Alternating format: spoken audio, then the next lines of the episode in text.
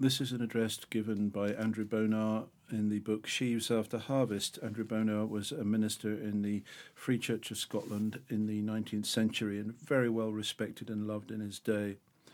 This is chapter 1 entitled Praise. It's notes of an address delivered at the Mildmay Conference in 1871. Allusion has been made to the passage in the fifth chapter of Revelation where the four living beings and the four and twenty elders lifted up their golden vials full of odours, which are the prayers of saints. They did so in the sight of Christ the Lamb, and yet the Lion of the tribe of Judah, appearing with the seven sealed book in his possession, his claim to the possession of our earth as its only rightful king. On that occasion they held up their vials of prayer, as if saying, Now, Lord, in this thy day, remember what has been unanswered hitherto but on that same occasion, we are told that they held in the other hand, every one of them, a harp, all the, all the while that they showed him the vials full of odours. And what do we learn from this? Taking these four living beings and the four and twenty elders as showing us the church of God, the saints, I believe, of the Old Testament and the New Testament in one, every one of them holding a harp, just as really as every one of them had a vial full of odours is it not the illustration of the text? Let us offer to him the sacrifice of praise continually, just as elsewhere it is written, Pray without ceasing. Let us offer praise continually, even the fruit of our lips, giving thanks to his name. In Hebrews 13, verse 15. The praise we are to offer is lips ever uttering forth thanks to his name. In the north of Scotland, in the county of Banffshire, some years ago, there was a remarkable wave of blessing which passed from village to village on the sea coast, as if the Lord had a peculiar love for fishermen, remembering the fishermen of Galilee.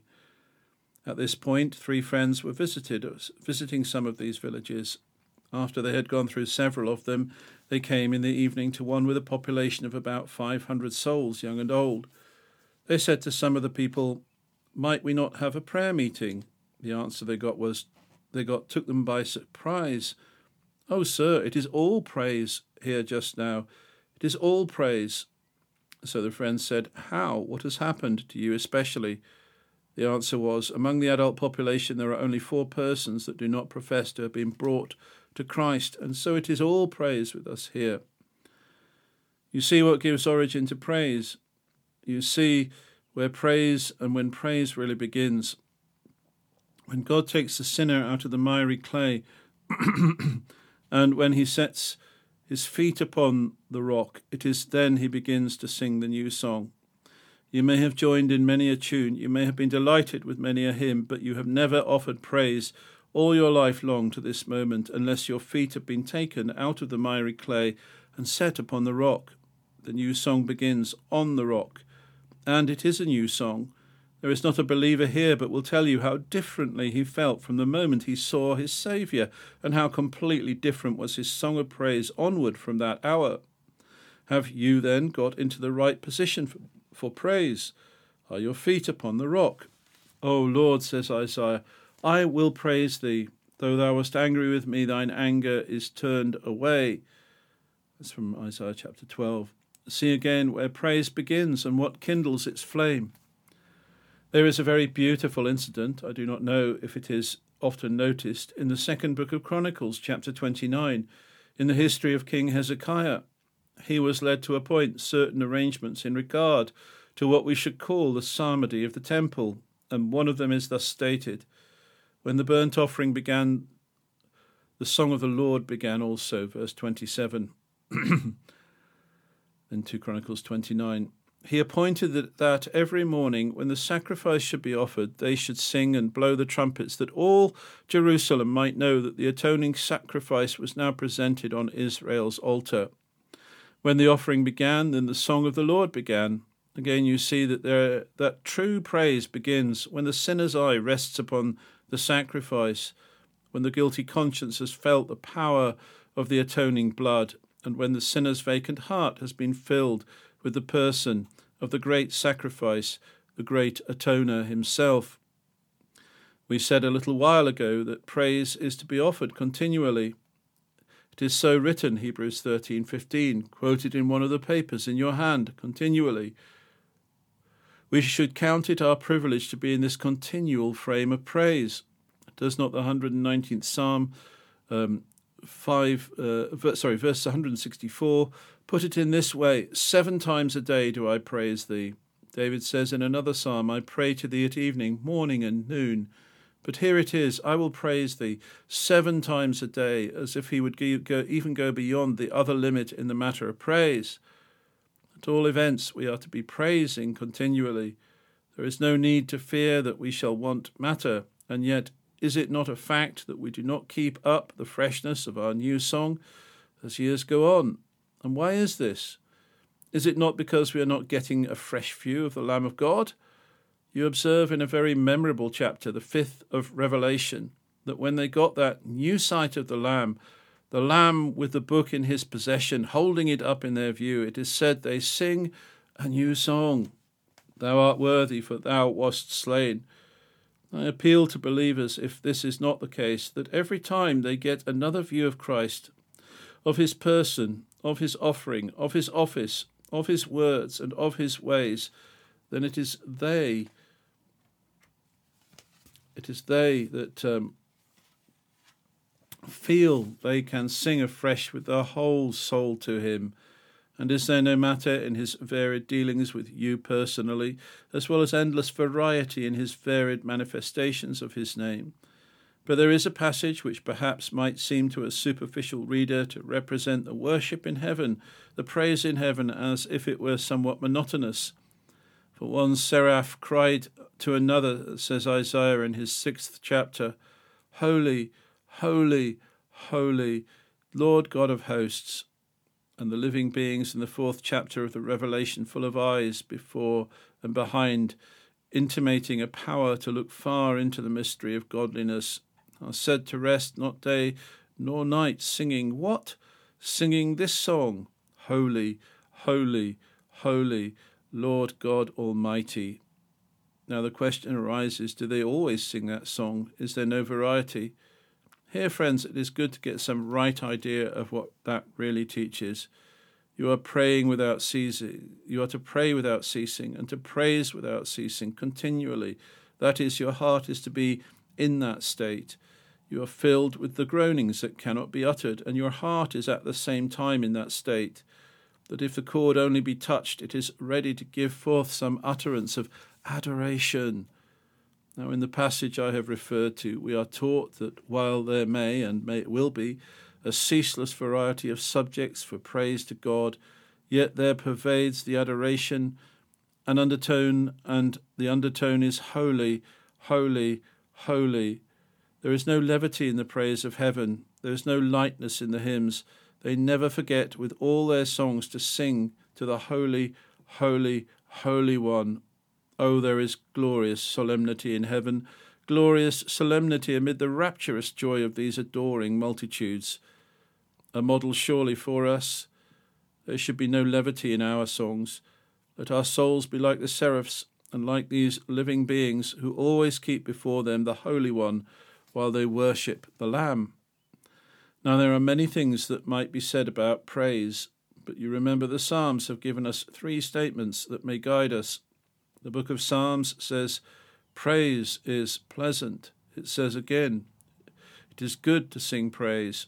And again it says, Praise is comely for the upright. One, praise is pleasant.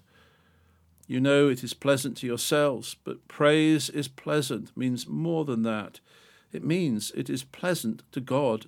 It is something that God is pleased with. I should like to show you how truly God takes pleasure in the praises of his saints.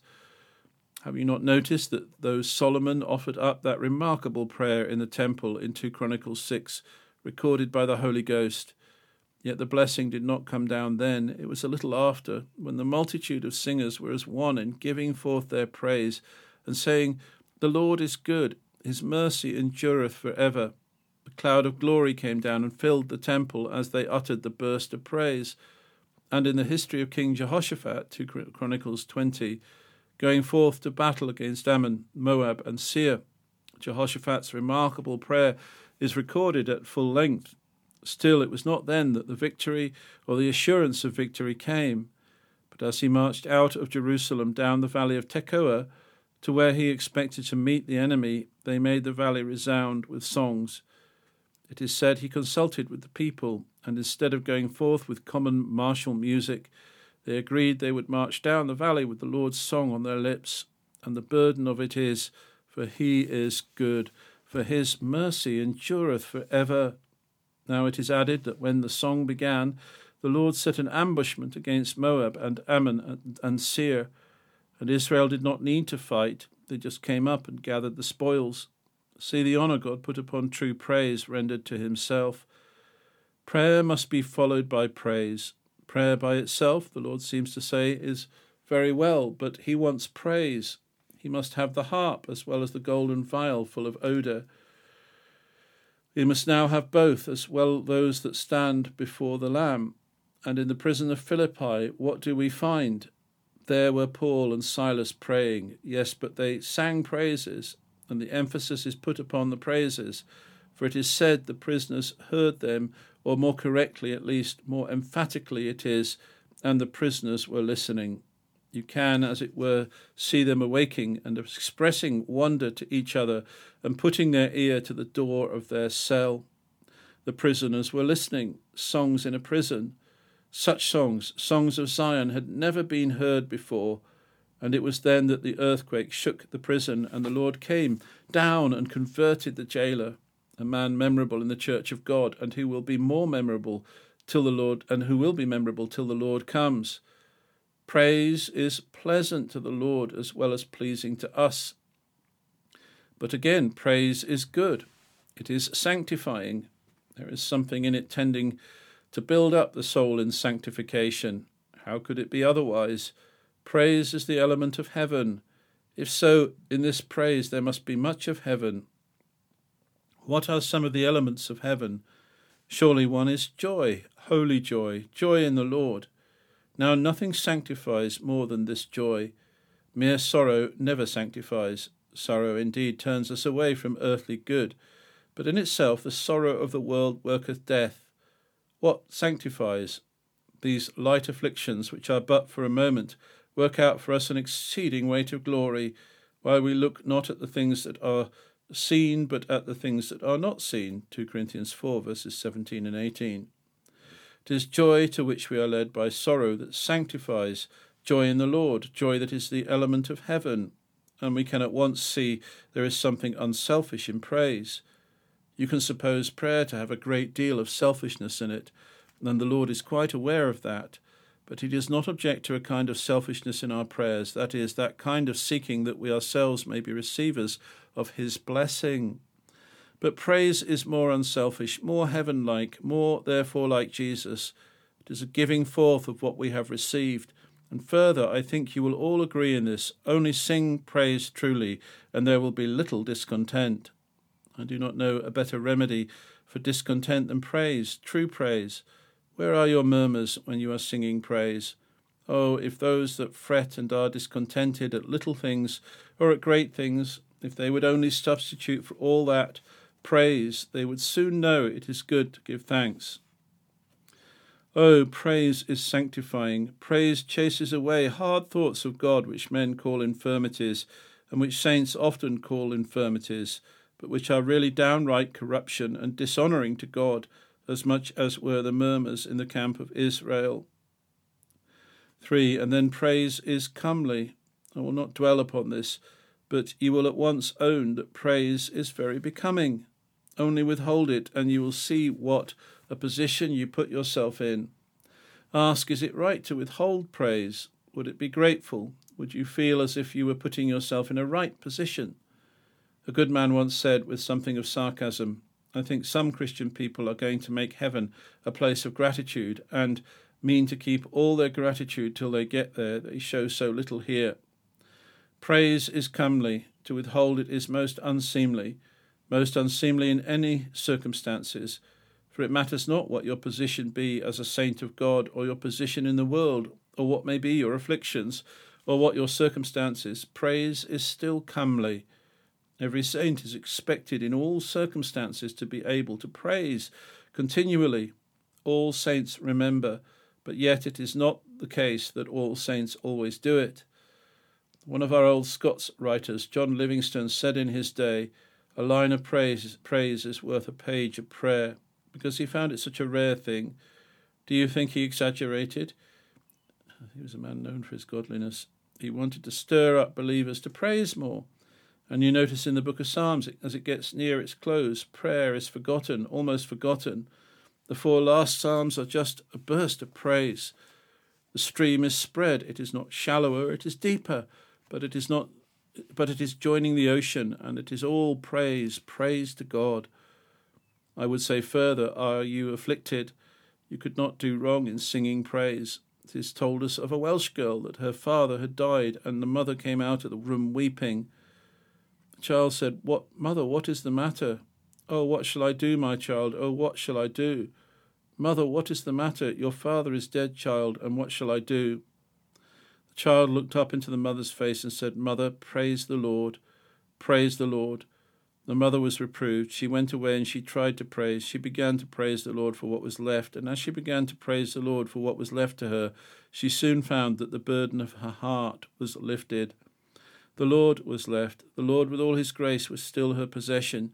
She was in the position of Habakkuk, who sings, Though the fig tree shall not blossom, neither shall fruit be in the vines, the labour of the olive shall fail, and the fields shall yield no meat. The flock shall be cut off from the fold, and there shall be no herd in the stalls. Yet I will rejoice in the Lord. I will joy in the God of my salvation.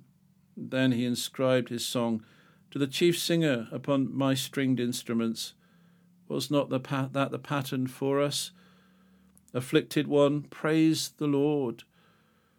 And tell your afflicted friends to try praise to the Lord. I would say again, have you some special duty on hand? Then try praise as a preface. You know what they do when mar- armies march. What did the Germans do lately? What did the French do? Had they not got a military song? Did not the Germans sing the Watch on the Rhine? Did not the French sing the Marseillaise? What should Christian armies do? What did our captain do before he went to the Mount of Olives, and as he went to the Garden of Gethsemane, the sorest of his conflicts? He sang a hymn. The Master sang a hymn with his disciples. We are almost sure what it was. It was the 118th Psalm, for that was the psalm in which the Passover service concluded. In that psalm, you find this burst of praise. Think of the Master singing it. The right hand of the Lord doth valiantly. The right hand of the Lord is exalted. The right hand of the Lord doeth valiantly. I shall not die, but live. Oh, try that in going out to battle to duties. In facing difficulties, try praise. Again, are there anxious souls present today? I wish you to notice, anxious soul, that this subject speaks to you. Try praise, but I want to guard myself against being misunderstood for I thoroughly agree with what has been sometimes so well stated that in our day there are many persons prayed into peace, and there are a great number sung into peace, and the peace is worth nothing. It is excitement. It is not peace founded on the word, it is peace founded on the feelings. That kind of peace, whether you have got it in one way or the other, it is not founded on the testimony of God concerning his Son, if it is not founded upon what the Father testifies regarding the accepted offering of his beloved Son, is not a solid peace. Tell anxious souls to try praise, notwithstanding, only point out to them this aspect of the matter. Tell them to praise the Lamb. Tell them to praise him because he offered himself as the sacrifice. Tell them to fix their eye upon his blood. For you notice, in the very act of so doing, they have Forgotten self, self forgotten, it is the Lamb that is remembered. Worthy is the Lamb. I am all unworthiness. Worthy is the Lamb. They have got at what they sought. I have just to make a closing remark. There is a song in reserve for us. Christ is coming, and there is to be a song then such as we have never yet sung, at least. I suppose very likely that is what is meant by the Song of the Lamb. The Song of Moses we know something of, but it is at the Sea of Glass that we shall sing this Song of the Lamb. Christ used to sing when he was on earth.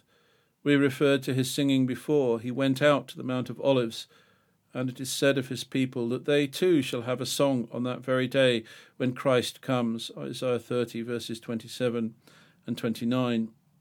The song as in the night when a holy solemnity is kept. Now, what may we think regarding that song?